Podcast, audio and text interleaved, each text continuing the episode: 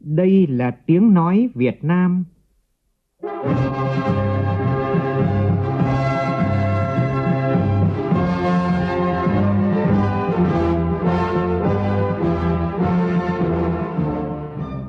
là tiếng nói Việt Nam, phát thanh từ Hà Nội, thủ đô nước Cộng hòa xã hội chủ nghĩa Việt Nam.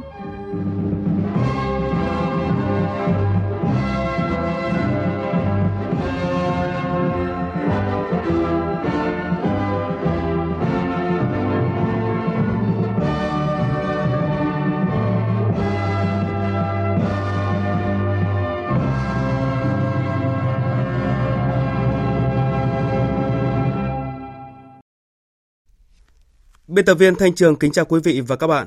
Mời quý vị và các bạn nghe chương trình Thời sự sáng của Đài Tiếng Nói Việt Nam. Hôm nay thứ Tư ngày 15 tháng 4 năm 2020.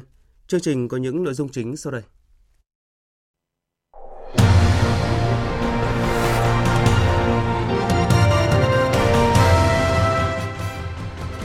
Các nhà lãnh đạo ASEAN và ASEAN Cộng 3 ra tuyên bố chung về ứng phó dịch bệnh COVID-19, trong đó cam kết hỗ trợ lẫn nhau trong giai đoạn khó khăn này. Nhân sự kiện này, trong chương trình có bình luận thắp lên ngọn lửa đoàn kết, chia sẻ, hợp tác để chiến thắng COVID-19. Hôm nay là ngày cuối cùng thực hiện chỉ thị 16 của Thủ tướng Chính phủ về cách ly xã hội để ngăn ngừa lây lan dịch bệnh. Người dân vẫn cần thực hiện nghiêm các biện pháp phòng chống dịch trước khi có chỉ thị mới. Từ hôm nay, Nghị định 15 của Chính phủ có hiệu lực, trong đó quy định xử phạt lên tới 20 triệu đồng đối với người sử dụng mạng xã hội chia sẻ thông tin giả mạo hoặc tiết lộ thông tin bí mật nhà nước, bí mật đời tư. Bộ Ngoại giao Pháp triệu tập đại sứ Trung Quốc để phản đối chiến dịch truyền thông về Covid-19.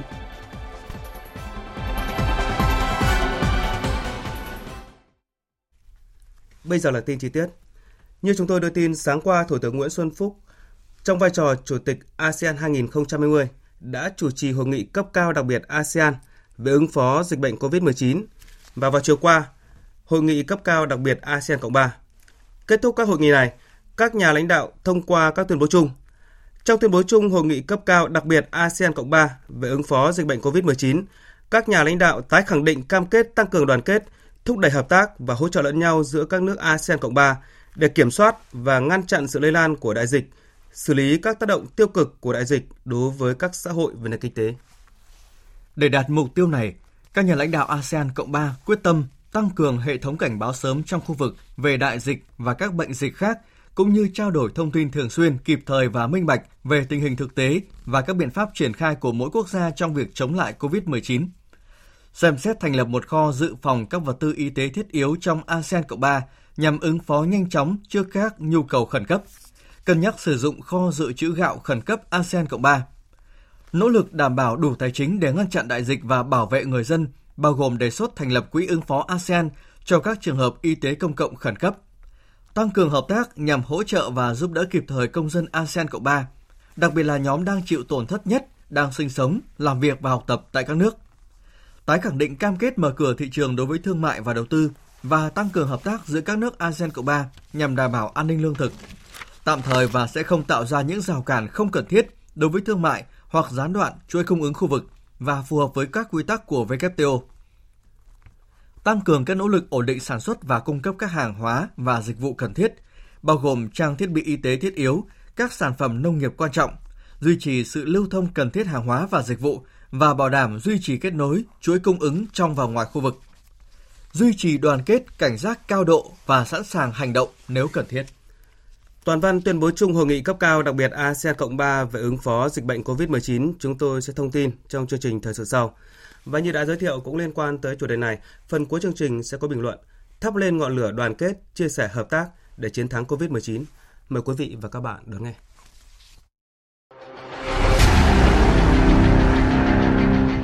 Đẩy lùi COVID-19, bảo vệ mình là bảo vệ cộng đồng.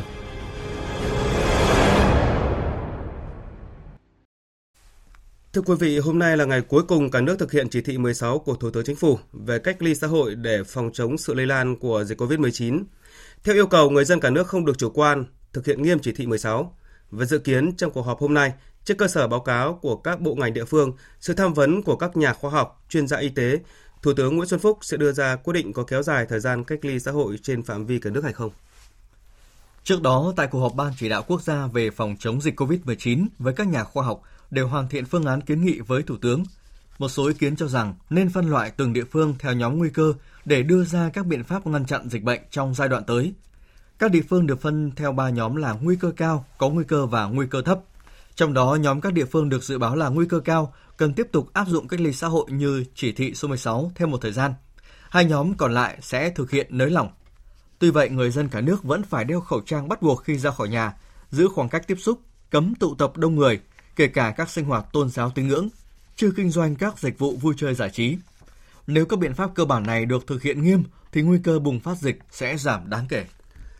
Theo Bộ Y tế, đến 6 giờ sáng nay, nước ta có thêm một ca nhiễm mới, ca bệnh 267 là bệnh nhân nam 46 tuổi ở xóm Hội, Hạ Lôi, Mê Linh, Hà Nội, là bố của bệnh nhân 257, chồng của bệnh nhân 258.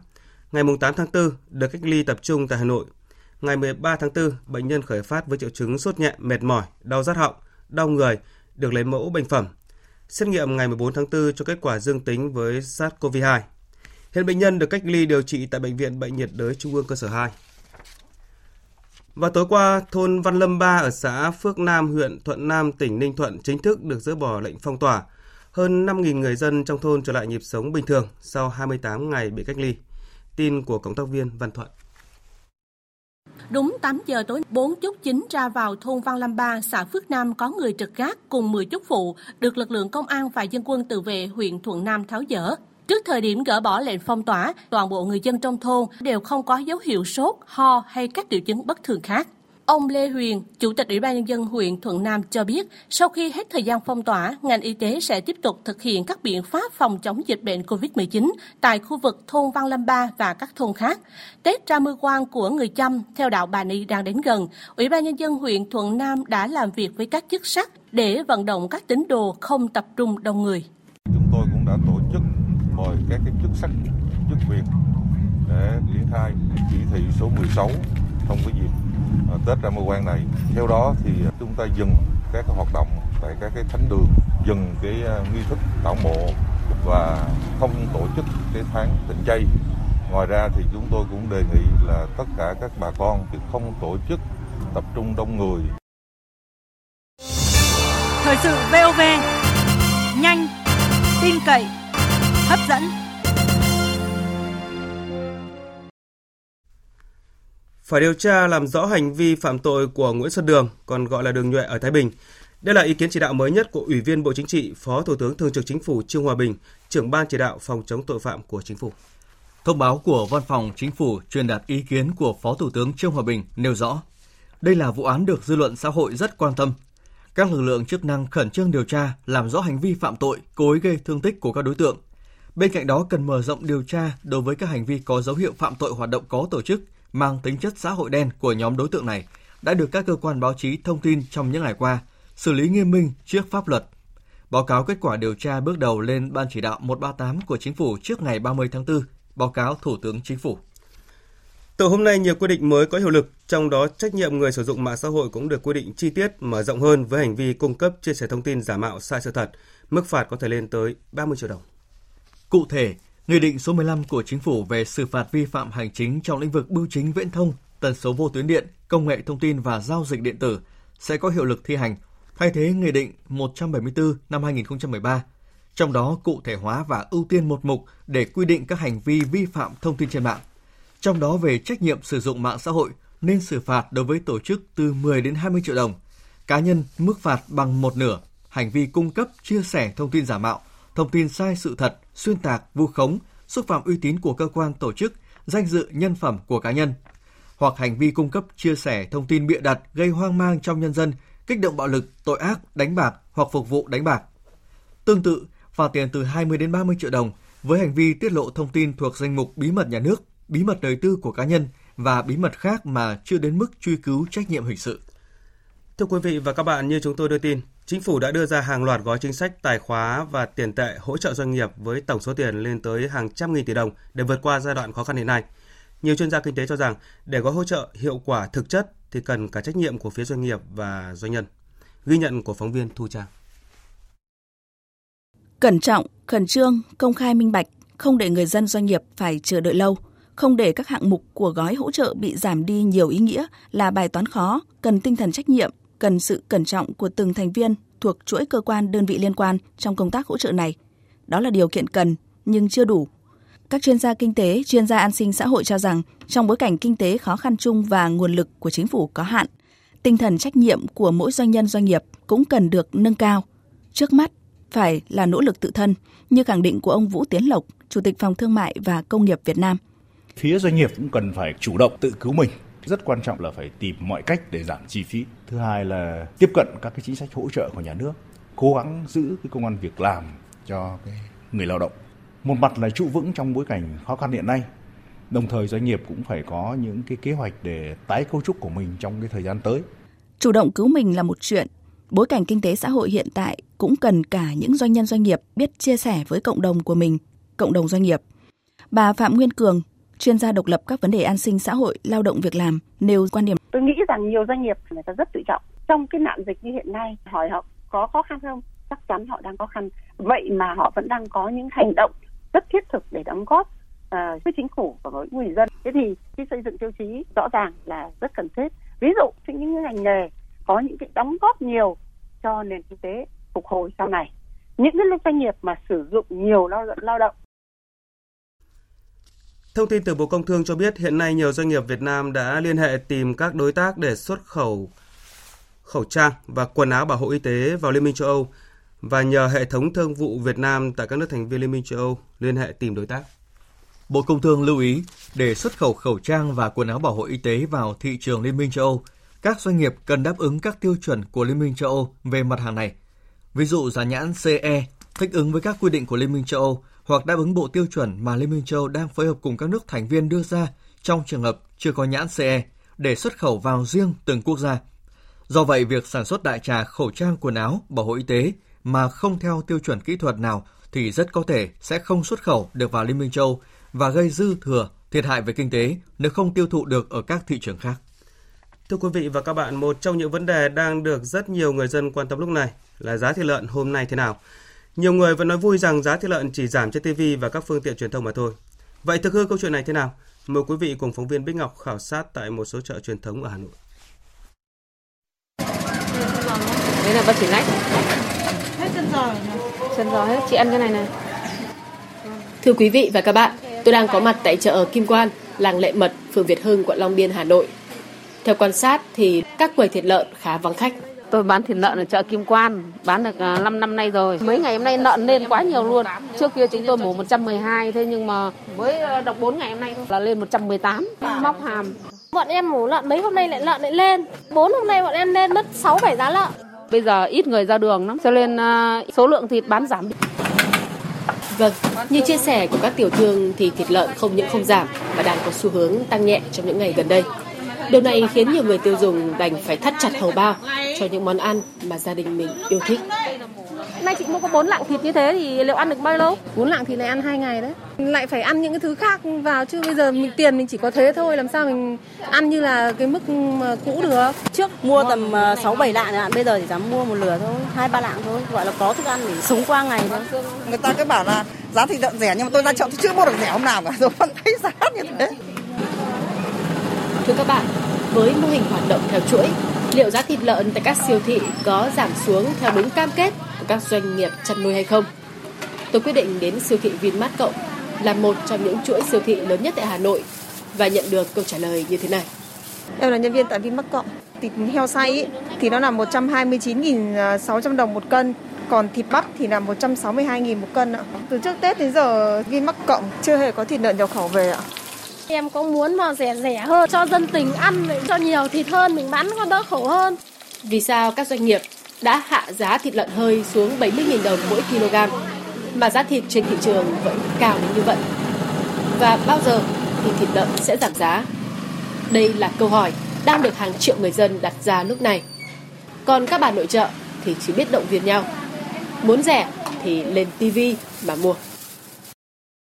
Vâng, quả thực theo dõi thông tin truyền thông, nhiều người dân từ chỗ mừng vì các nhà chăn nuôi giảm giá lợn xuất chuồng ờ, thì sẽ giảm thịt lợn tại các chợ, sang bày tỏ thất vọng khi mà giá vẫn giữ nguyên, thậm chí còn cao hơn trước. Ờ, lý giải về thực trạng này, Bộ trưởng Bộ Nông nghiệp và Phát triển Nông thôn Nguyễn Xuân Cường cho biết do nguồn cung vẫn còn thiếu hụt, lại thêm quá nhiều đầu mối trong lưu thông phân phối khiến giá bán tới tay người tiêu dùng ờ, bị đội lên rất cao. Tới đây chúng ta phải tập trung nhiều giải pháp. Một giải pháp gốc rễ vấn đề là phải tập trung tăng đàn. Cái điểm thứ hai nữa là chúng ta phải phối kết hợp giữa các ngành để làm sao giảm bớt những khâu trung gian, để đảm bảo giữa cái khâu sản xuất đến khâu chế biến đến khâu tiêu dùng ngắn nhất thì chúng ta mới có cái cơ là giảm cái giá nó phù hợp với người nông dân. Cái thứ ba nữa cũng phải nhập khẩu. Vừa qua chúng ta đã nhập khẩu, tới đây tiếp tục sẽ nhập khẩu cái sản phẩm thịt vì trong chừng mực ngắn hạn nhất định thì chúng ta còn thiếu thì chúng ta nhập để đảm bảo cho thị trường.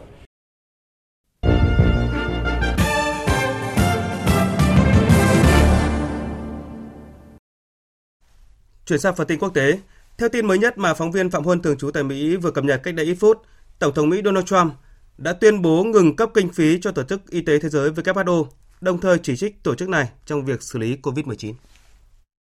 Trong cuộc họp báo hàng ngày của nhóm đặc trách chống COVID-19 của Nhà Trắng, Tổng thống Mỹ Donald Trump tuyên bố ngừng cấp kinh phí cho Tổ chức Y tế Thế giới. Ông Trump cũng dành phần lớn thời gian chỉ trích tổ chức này trong việc đối phó với COVID-19 trước khi đại dịch bùng phát trên toàn thế giới. Today I'm instructing my administration to halt Ngày hôm nay tôi đã chỉ thị cho chính quyền của mình ngừng cấp ngân sách cho Tổ chức Y tế Thế giới WHO sau khi tiến hành điều tra vai trò của tổ chức này trong việc che giấu thông tin và không quản lý được sự lây lan của virus SARS-CoV-2. Mỹ cấp kinh phí cho WHO khoảng từ 400 triệu đô la Mỹ tới 500 triệu đô la Mỹ mỗi năm, trong khi Trung Quốc chỉ đóng góp 40 triệu đô la Mỹ. Là quốc gia bảo trợ chính cho WHO, Mỹ có nghĩa vụ buộc tổ chức này chịu trách nhiệm về một trong những quyết định nguy hiểm và tốn kém của mình. Đó là việc phản đối các giới hạn đi lại đối với Trung Quốc và những quốc gia khác. WHO đã phản đối mọi quyết định của Mỹ. Tổng thống Trump chỉ trích việc WHO phản đối áp dụng giới hạn đi lại với Trung Quốc và cho rằng quyết định này đã khiến đại dịch lan rộng và nhiều người tử vong. Theo ông Trump, Mỹ luôn là nước đóng góp tài chính nhiều nhất cho WHO kể từ khi thành lập năm 1948.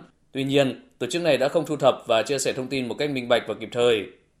Ông Trump cáo buộc WHO không điều tra thông tin về việc SARS-CoV-2 có thể lây từ người sang người, cũng như các nguồn thông tin từ Vũ Hán, Trung Quốc, trong khi những thông tin này khác với những gì mà giới chức Trung Quốc thông báo.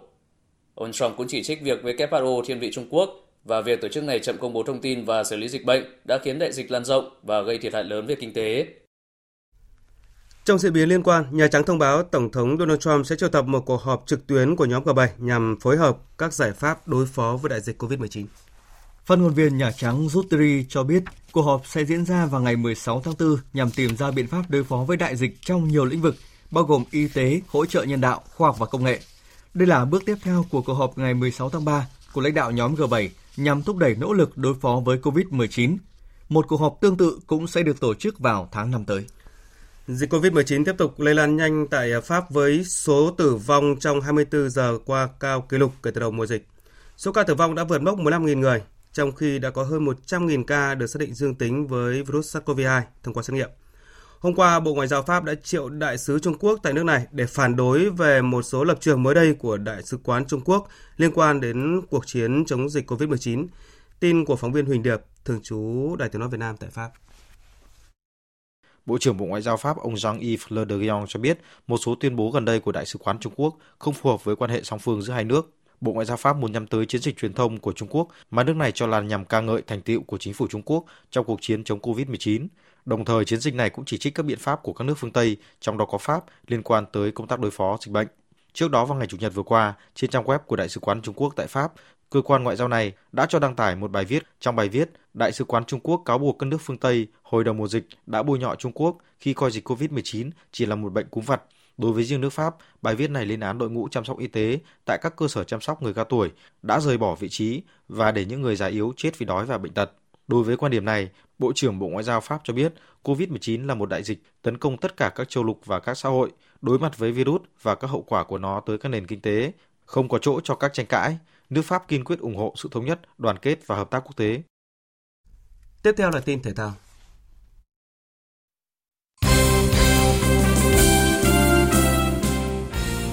Câu lạc bộ bóng đá Sài Gòn là câu lạc bộ tiếp theo ở V-League 2020, giảm 20% lương tháng 4 của các cầu thủ nhằm san sẻ gánh nặng tài chính với đội bóng trong giai đoạn không thi đấu vì dịch Covid-19. Trước đó, ba câu lạc bộ Nam Định, Thành phố Hồ Chí Minh và Thanh Hóa giảm lương với lý do tương tự. Liên đoàn bóng đá châu Âu vừa quyết định thay đổi thể thức thi đấu Champions League mùa này. Cụ thể thay vì đá lượt đi lượt về, các trận từ vòng tứ kết UEFA Champions League mùa này chỉ chơi một trận tại một khu vực do Liên đoàn bóng đá châu Âu chỉ định. UEFA cũng chưa chốt kế hoạch đá trở lại Champions League. Một trong những phương án là tập trung 8 đội vào tứ kết tại một thành phố, sau đó thi đấu theo thể thức đá loại trực tiếp. UEFA hiện cũng bỏ ngỏ khả năng kéo dài mùa giải tới tháng 8 tới để tìm ra nhà vô địch Champions League.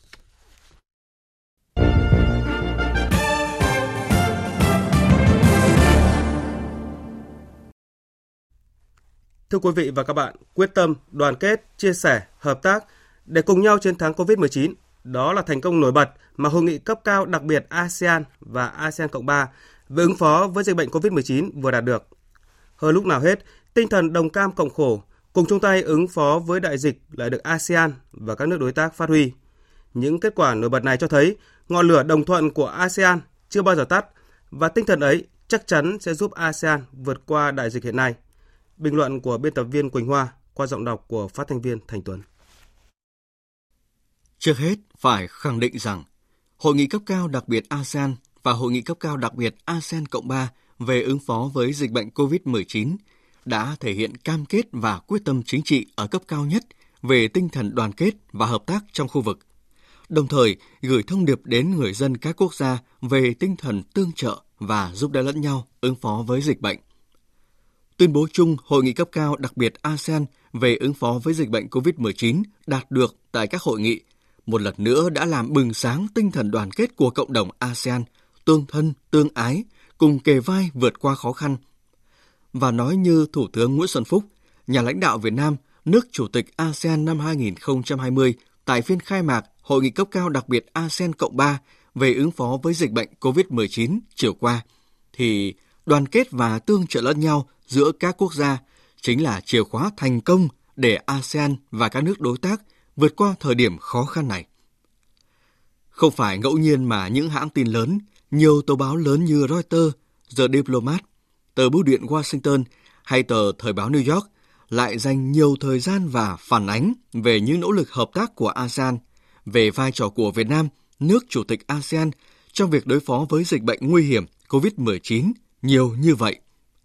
Xin nhắc lại rằng, trong bối cảnh thế giới tiếp tục đối mặt với những khó khăn do dịch bệnh mang lại, thì sự chung tay chia sẻ của ASEAN, những nỗ lực của từng thành viên ASEAN, trong đó có Việt Nam, không chỉ cho thấy tinh thần đoàn kết trong đa dạng, mà còn là ngọn lửa niềm tin giúp người dân tin tưởng ở sự lãnh đạo của các chính phủ, giúp ASEAN trở thành điểm sáng trong phòng chống dịch bệnh COVID-19 và khẳng định hình ảnh và vị thế của Việt Nam trong vai trò Chủ tịch ASEAN 2020, thúc đẩy hợp tác khu vực và quốc tế để ứng phó với dịch bệnh. Trong các bài phát biểu tại hội nghị, nhà lãnh đạo Việt Nam, nước chủ tịch của ASEAN 2020 đã nhấn mạnh rằng việc chia sẻ những kinh nghiệm quý, việc chia sẻ thông tin y tế điều trị bệnh, việc hỗ trợ trang thiết bị y tế bảo hộ phòng chống dịch hay việc hỗ trợ giúp đỡ lẫn nhau bảo hộ công dân chính là những yếu tố cần thiết để giúp ASEAN và các đối tác vượt qua khó khăn hiện nay. Và quan trọng nhất, đó là phải lấy người dân làm trung tâm các sáng kiến đưa ra phải được người dân đồng tình, ủng hộ, chung tay hành động thì mới có thể phát huy hiệu quả phòng chống dịch bệnh. Với Việt Nam, nước chủ tịch của ASEAN 2020, việc tổ chức thành công hai hội nghị cấp cao đặc biệt về ứng phó với dịch bệnh COVID-19 không chỉ thể hiện ý tưởng sáng tạo của Việt Nam, mà còn thể hiện vai trò kết nối, chủ động thích ứng, giữ nhịp hợp tác của ASEAN và các đối tác trong bối cảnh dịch COVID-19 lan rộng và lẽ tất nhiên, sự đồng tình, hưởng ứng, tham gia tích cực của ASEAN và các đối tác Trung Quốc, Nhật Bản, Hàn Quốc đã tạo nên thành công của các hội nghị, thể hiện vị thế, uy tín của Việt Nam và niềm tin của cộng đồng quốc tế dành cho Việt Nam. Với việc tổ chức thành công hai hội nghị cấp cao đặc biệt ASEAN và ASEAN Cộng 3 về ứng phó với đại dịch COVID-19, Việt Nam, ASEAN và các nước đối tác đã cùng thắp lên ngọn lửa đoàn kết, chia sẻ, hợp tác để không ai phải đứng ngoài cuộc. Và với tinh thần ấy, ASEAN và các nước bạn bè đối tác nhất định sẽ chiến thắng dịch bệnh COVID-19. Quý vị và các bạn vừa nghe bình luận thành công của hai hội nghị cấp cao đặc biệt ASEAN thắp lên ngọn lửa đoàn kết, chia sẻ, hợp tác để chiến thắng COVID-19. Dự báo thời tiết Phía Tây Bắc Bộ, nhiều mây, có mưa rào và rông vài nơi, trưa chiều giảm mây trời nắng, gió nhẹ, sáng sớm và đêm trời rét, nhiệt độ từ 16 đến 28 độ, riêng khu Tây Bắc, nhiệt độ từ 28 đến 31 độ. Phía Đông Bắc Bộ, nhiều mây có mưa vài nơi, trưa chiều giảm mây hưởng nắng, riêng vùng núi phía Bắc đêm có mưa rào và rông vài nơi, gió đông đến đông nam cấp 2 cấp 3, sáng sớm và đêm trời rét, nhiệt độ từ 19 đến 27 độ, vùng núi có nơi thấp nhất dưới 19 độ. Các tỉnh từ Thanh Hóa đến Thừa Thiên Huế, nhiều mây, có mưa vài nơi, trưa chiều giảm mây trời nắng, gió nhẹ, phía Bắc sáng sớm và đêm trời rét, nhiệt độ từ 19 đến 29 độ. Các tỉnh ven biển từ Đà Nẵng đến Bình Thuận, có mây, ngày nắng, chiều tối và đêm có mưa rào và rông vài nơi, gió đông bắc cấp 2 cấp 3, nhiệt độ từ 21 đến 30 độ. Phía Nam, nhiệt độ cao nhất từ 30 đến 33 độ. Tây Nguyên có mây, ngày nắng, chiều tối có mưa rào và rông rải rác, cục bộ có mưa vừa mưa to, đêm có mưa rào và rông vài nơi, gió đông bắc đến đông cấp 2 cấp 3, nhiệt độ từ 18 đến 31 độ. Các tỉnh Nam Bộ có mây, ngày nắng, chiều tối và tối có mưa rào và rông rải rác, cục bộ có mưa vừa, mưa to, đêm có mưa rào vài nơi, gió đông bắc đến đông cấp 2 cấp 3, nhiệt độ từ 23 đến 34 độ. Khu vực Hà Nội nhiều mây có mưa vài nơi, trưa chiều giảm mây hưởng nắng, gió đông nam cấp 2 cấp 3, sáng sớm và đêm trời rét, nhiệt độ từ 19 đến 27 độ. Dự báo thời tiết biển, Bắc Vịnh Bắc Bộ, Nam Vịnh Bắc Bộ và vùng biển từ Cà Mau đến Kiên Giang có mưa vài nơi, tầm nhìn xa trên 10 km, gió đông đến đông nam cấp 3 cấp 4. Vùng biển từ Quảng Trị đến Quảng Ngãi, khu vực Bắc Biển Đông, khu vực giữa Biển Đông, khu vực quần đảo Hoàng Sa thuộc thành phố Đà Nẵng có mưa vài nơi, tầm nhìn xa trên 10 km, gió đông bắc đến đông cấp 3 cấp 4. Vùng biển từ Bình Định đến Ninh Thuận, khu vực Nam Biển Đông, khu vực quần đảo Trường Sa thuộc tỉnh Khánh Hòa và vùng biển từ Bình Thuận đến Cà Mau có mưa rào và rông rải rác. Trong cơn rông có khả năng xảy ra lốc xoáy và gió giật mạnh. Tầm nhìn xa trên 10 km, giảm xuống còn 4 đến 10 km trong mưa, gió đông bắc cấp 4 cấp 5. Vịnh Thái Lan có mưa rào và rông rải rác, trong cơn rông có khả năng xảy ra lốc xoáy và gió giật mạnh. Tầm nhìn xa trên 10 km, giảm xuống còn 4 đến 10 km trong mưa, gió nhẹ. Thông tin dự báo thời tiết vừa rồi cũng đã kết thúc chương trình Thời sự sáng của Đài Tiếng nói Việt Nam. Chương trình hôm nay do biên tập viên Thanh Trường Nguyễn Kiên biên soạn và thực hiện với sự tham gia của phát thanh viên Thành Tuấn, kỹ thuật viên Đoàn Thanh, chịu trách nhiệm nội dung Lê Hằng. Quý vị và các bạn có thể nghe lại chương trình tại địa chỉ www.vov1.vn. Xin kính chào tạm biệt và hẹn gặp lại quý vị.